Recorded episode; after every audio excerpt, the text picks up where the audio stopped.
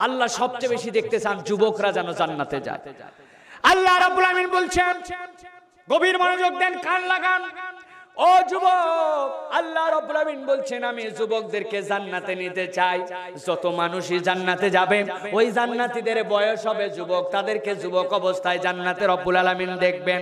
আল্লাহ বলছেন, যুবকরা, তোমরা কি জান্নাতে যেতে চাও? জান্নাতে যেতে চাইলে মাত্র যুবকদের একটা কাজ করতে হবে। প্রত্যেকটা যুবককে আল্লাহ বলছেন, রসুল জানায় দেন, তোমরা সবাই স্মার্ট হও, কি হও? যুবকদেরকে জান্নাতে যেতে হলে কি হতে হবে? জোরে বলেন স্মার্ট হতে হবে। অনেক যুবক এই কথা শুনে বলতেছে, হুজুর, বলেন কি, আমার মতো স্মার্ট আছে নাকি? তাকায় দেখেন, আমার চুলের এই দিক থেকে পুরাই কাটে বাদ দিয়েছি, মধ্যে দিয়ে আবার টান দিয়ে দিছি সব চুলের দিকে ভাঁজ করে নামায় রাখছি। এই গ্রামে অন্তত আমার সেই স্মার্ট চুলওয়ালা কেউ নাই। আছে কিনা? এরকম যুবক আছে কিনা? আরেক দল বলবে, হুজুর, দেখেন গায়ের মধ্যে কি জামা দিছে। এমন টাইট গেঞ্জি পরছে চাইনিজ ফিটিং গায়ের লোম পর্যন্ত দেখা যায়। আর মাঝে মাঝে যখন হেলে যায়, তখন পাশার বারান্দা বের হয়ে যায়। আছে আছে, কথা বলেন, আছে? বাইরে যাওয়ার পরে দেখছি কতকগুলার পায়ের এই দিক দিয়ে প্যান্টগুলা সিরা চিন্তা করলাম, গরিব মানুষ বোধহয়। আমি বললাম come with me I will go with you on that shop I will bought for you a pant তোমাকে গরিব মানুষ মনে হচ্ছে, চলো, তোমাকে সাথে নিয়ে যাই, ওই সুপার শপ থেকে একটা প্যান্ট কিনে দিব। আমাকে বলতেছে, হুজুর ইংরেজি বলতেছেন কেন? আমি বাঙালি। বুঝছেন? আমি বললাম, ভাই, তাহলে তো তোমার অবস্থা মনে হয় খারাপ। দেখলাম প্যান্টের সামনে এইগুলা ছেঁড়া। চলো তোমাকে সাথে নিয়ে যে একটা প্যান্ট কিনে দেয়। কই হুজুর, খবরদার ব্যাকডেটেড কথাবার্তা বলবেন না। এই প্যান্ট পাঁচ হাজার টাকা দিয়ে কিনছি। কেনার পরে দুই টাকা দিয়ে একটা বেলেডো আনছিলাম। রাত্রেবেলা বসে বসে এই জায়গায় এগারোটা এগারোটা করে টান দিয়ে ছিঁড়ে তারপরে নিজে পড়তেছি এটা কোনো সেরা প্যান্ট না, এটা স্টাইল। কথা বলেন আছে কিনা? জবের স্টাইল। মুসলমানেদের স্টাইলের কোনো শেষ নাই। স্টাইল করতে করতে শেষ পর্যন্ত এখন জম্মের একটা স্টাইল বাড়ায় সেটার নাম কি? চেনেন। আগে বলছেন মোবাইল, এখন খালি মোবাইল না, এখন টাচ, স্মার্ট মোবাইল। ডানের দিকে ঠেলা, বামের দিকে ঠেলা, উপরে ঠেলা, নিচে ঠেলা সারা দিন ঠেলার খেলা কি কন? আছে কিনা যুবকদের হাতে হাতে মোবাইল। হঠাৎ করে একটা মোবাইল পাইছে, পাওয়ার পরে নাম্বার একটা বানায় বানায় মারতে শুরু করছে। হঠাৎ করে দেখে কলটা ঢোকে, কানের মধ্যে লাগাইছে, কিরে রিং তো হয়, ধরে না, আবার দিছে কল। দুই, তিনবার দেওয়ার পরে ওই পার থেকে বিরক্ত হয়ে একজন বলছে, হ্যালো। যেই বলছে আলোর মাথায় খারাপ আর ওই পারে তো মহিলা। আর কোনো কথা নাই। দে কল কিসে কল? রাত দিন কল দিতে দিতে ওই পারে একদিন রিসিভ করে বলছি, তুমি আমাকে এত ডিস্টার্ব করো কেন? যেই শুনছে নরম ভাষা বুঝছে কাজ হবে। এরপর থেকে অনবরত কল। রাত বারোটার পর উনত্রিশ পয়সা কল রে। দে কল কিসে কল? কল দিতে দিতে আস্তে আস্তে মহব্বত প্রতিষ্ঠিত হয়ে গেছে। কিছুদিন পর ওই পার থেকে বলতেছে তুমি আমার প্রথম তুমি আমার শেষ। আছে কিনা? আসলে তো বাঙালি মুসলমান তুমি জানো না? ও তোমার উনপঞ্চাশ আর একটা হলেই ও ফিফটি মারবে। বুঝেন নাই। প্রিয় ভাইয়েরা, আল্লাহ বলছেন স্মার্ট হরে যুবক, আমি রব্বুল আমিন তোকে জান্নাতে দেখতে চাই। তুই স্মার্ট হবি কেমন করে? তোর পোশাক দিয়ে তুই স্মার্ট হতে পারবে না, তোর বউ দিয়ে স্মার্ট হতে পারবে না। আমি আল্লাহ বললাম স্মার্ট হওয়ার জন্য দুইটা পারফরমেন্স লাগবে। ইন্না আকরামাকুম ইনদাল্লাহি আতকাকুম। তুমি দুনিয়াতে যেমনই হও না কেন, তুমি যদি আল্লাহকে ভয় করো, যে আল্লাহকে বেশি ভয় করে। আল্লাহ বলছেন, সেই আমার কাছে প্রকৃত স্মার্ট আর দুই নম্বর হচ্ছে যে আমলে সলের দিকে আগায় থাকবে নেক কাজ করবে। আমি আল্লাহ বললাম সেই হচ্ছে প্রকৃত আমার কাছে স্মার্ট ঠিক না আমলে সলে কাকে বলে? নেক কাজ কাকে বলে? নেক কাজের সংজ্ঞাটা বুঝে নেন খুব ভালো করে খুব ঠান্ডা মাথায় বোঝেন এইটা। নেক কাজ কাকে বলে? বলে হুজুর আমি তো অনেক ভালো কাজ করি আপনার সংজ্ঞা মতো ভালো কাজ চলবে না। ইসলামে ভালো কাজের সংজ্ঞা আমরা বুঝি না জন্য। আজ পর্যন্ত আমাদের ভিতরে কোনো অশান্তি নাই। আজ পর্যন্ত আমাদের ভিতরে কোনো তারা নাই। বলবেন হুজুর আপনি বলেন কি?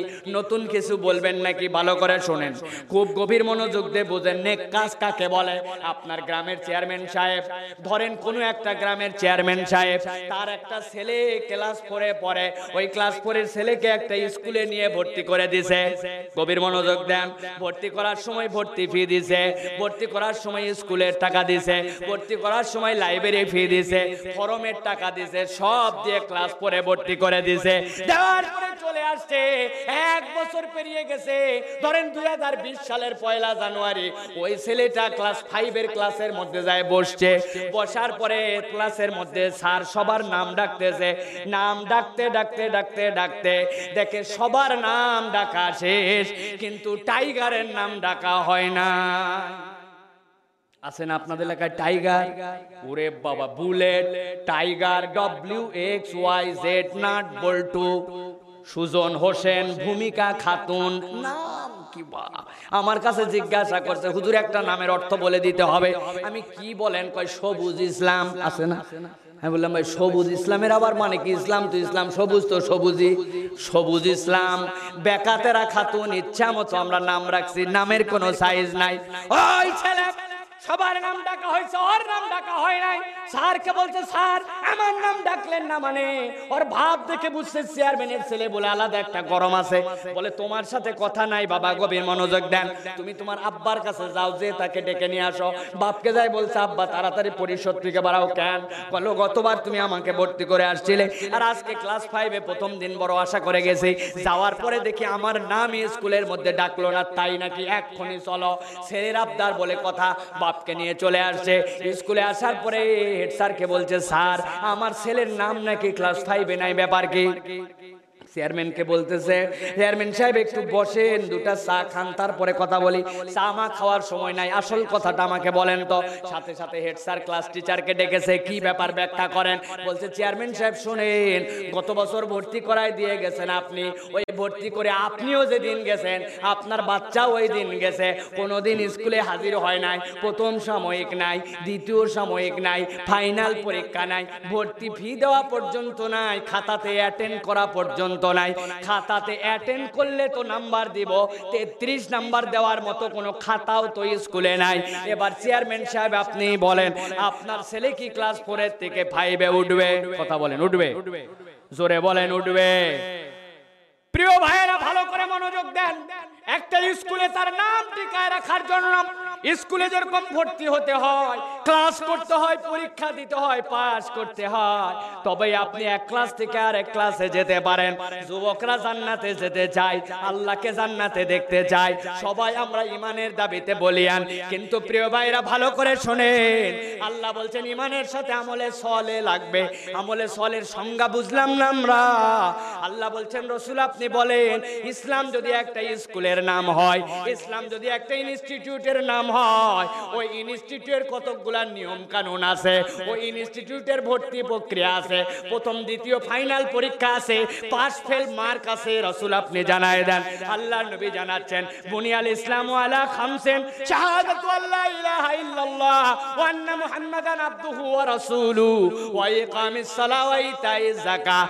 আল্লাহ নবীকে বলা হলো কেউ যদি ইসলাম নামক স্কুলের মধ্যে ভর্তি হয় তাহলে তাকে আল্লাহ এবং রসুলের প্রতি সাক্ষ্য দিতে হবে। আর ওই স্কুলে যদি পাস মার্ক নিয়ে স্কুলের মধ্যে নিজের নামটা টিকায় রাখতে চায়। রসুল আপনি জানায় দেন জানায় দেন। ওই বান্দাকে অবশ্যই অবশ্যই নামাজ পড়তে হবে। কথা যে ঠিক জোরে বললেন না যে? ইসলামের স্কুলে আপনার নাম থাকবে। যদি আপনার নামাজ থাকে এখন দুনিয়ার বুকে অনেক মানুষ আছে অনেক বড় ফাপড়ওয়ালা লোক আছে। উনাকে যদি জিজ্ঞাসা করেন আপনার ইমানের অবস্থা কি বুক ফুলায় টান টান করে বলবে মরদের ইমান ঠিক আছে কেমনে আপনার ইমান ঠিক আছে? কয় আমার নামাজ পড়লেও ঠিক আছে না পড়লেও ঠিক আছে আছে না আসলে আপনি বলেন তো, চেয়ারম্যান সাহেব যদি যায় বলে, আমার ছেলে পরীক্ষা দিক আর না দিক, আমার ছেলে ক্লাসে আসুক আর না আসুক, স্কুলে ভর্তি হোক আর না হোক, ও ক্লাস ফাইভে ওঠা ঠিক আছে, মানবেন আপনারা? কথা বলেন, মানবেন? আপনার যেই বিবেকে আপনি মানেন না, ওই বিবেকের কাছে প্রশ্ন করেন, আল্লাহ তার রসুলকে দিয়ে বললেন, তুই যতই দাবি কর, তোর কালেমা ঠিক আছে, তোর ইমান ঠিক আছে। আমি রসুল বললাম, ইসলামের স্কুলে আর ইনস্টিটিউটে তোর নাম রাখতে হলে তোকে কালেমার পরে তোর নামাজকে রাখতে হবে। এবার আপনি নিজের নাম নিজে বিশ্লেষণ করেন। গ্রামের থেকে সার্টিফিকেট দিছে নাম আবদুল্লাহ, পিতার নাম আব্দুর রহমান, জাতীয়তা বাংলাদেশি, ধর্ম ইসলাম, বলেন কি হুজুর? আল্লাহ ন্যাশনাল আইডি কার্ড দেখাবো। নাকি? লাভ হবে। আল্লাহ যায় ন্যাশনাল আইডি কার্ড দেখানো যায় লাভ নাই।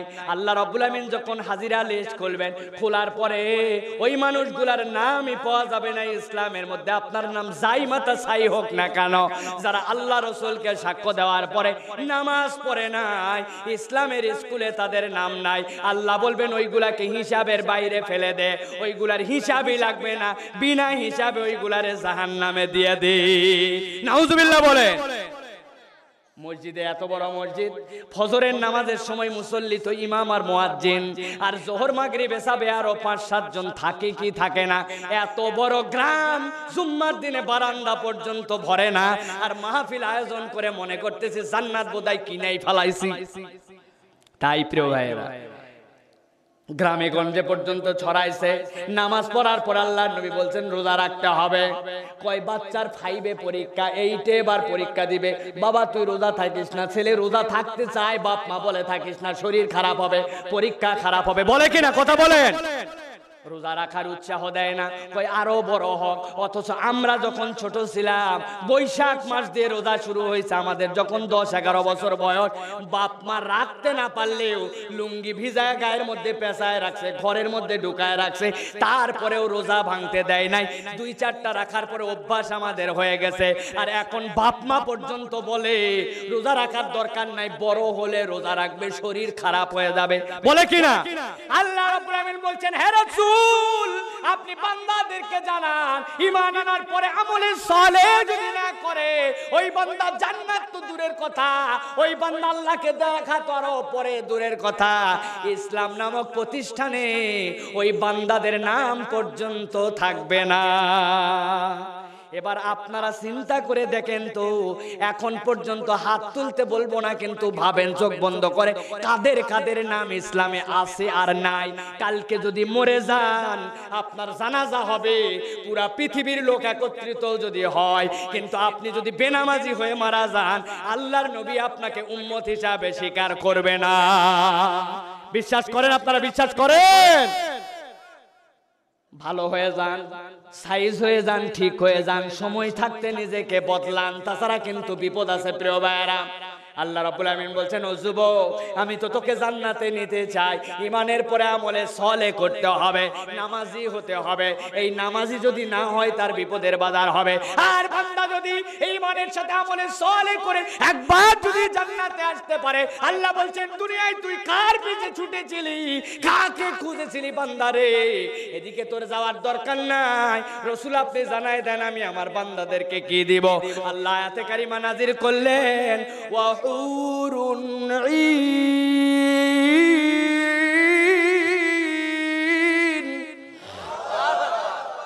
আল্লাহ বলছেন, আমার বান্দাদেরকে আমি স্ফটিক, স্বচ্ছ, সৌন্দর্য দান করে দেব। আমার বান্দারা এরকম স্ফটিক, স্বচ্ছ, সুন্দর দেখতে পাবে।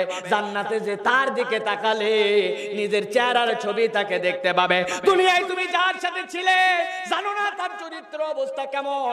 যতই সে তোমাকে প্রথম প্রথম বলুক না কেন, প্রতারিত হওয়ার চান্স আছে কিনা? আছে কিনা? আল্লাহ বলছেন, জান্নাতে ঢুকলে প্রতারণা হবে না। আল্লাহ বলছেন, লাম ইয়াতমিসুহুন্না ইনসুম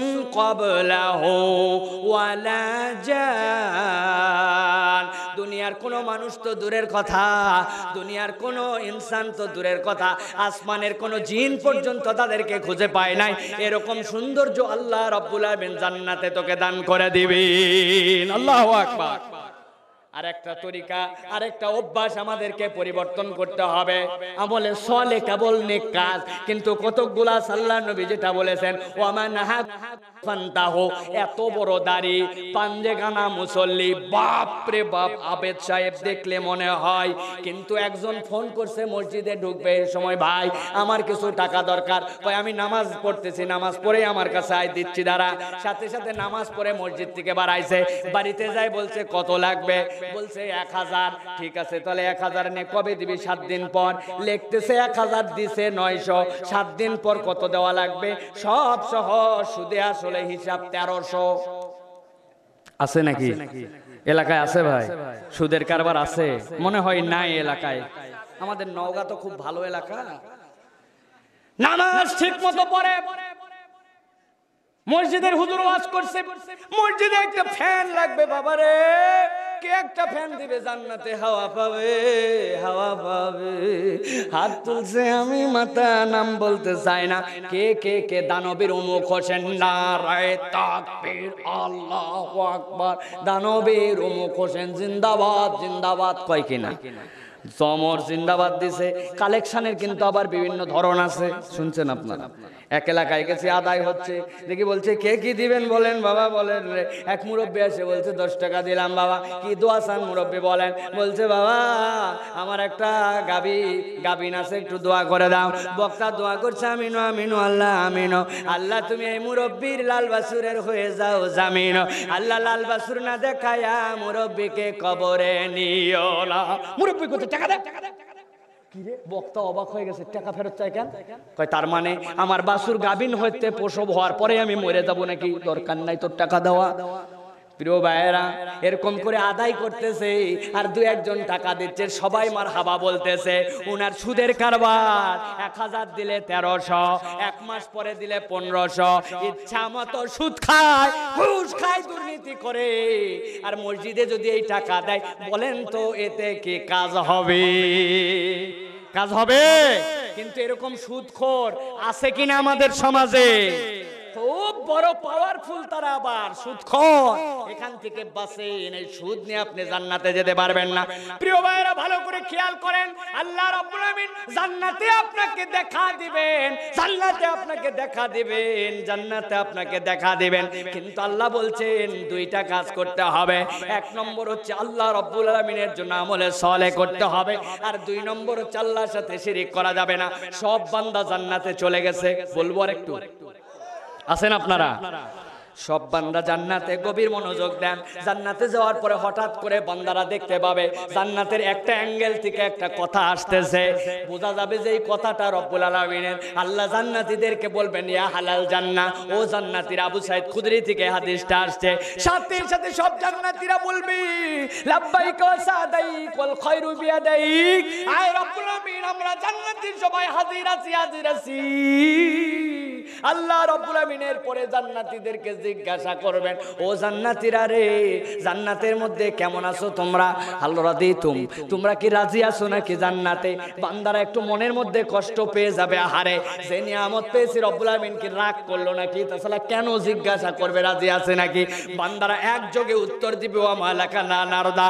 ইয়া রব্বানা, ও খোদা তাইতানা মালাম তু তিয়াদান কবলানা?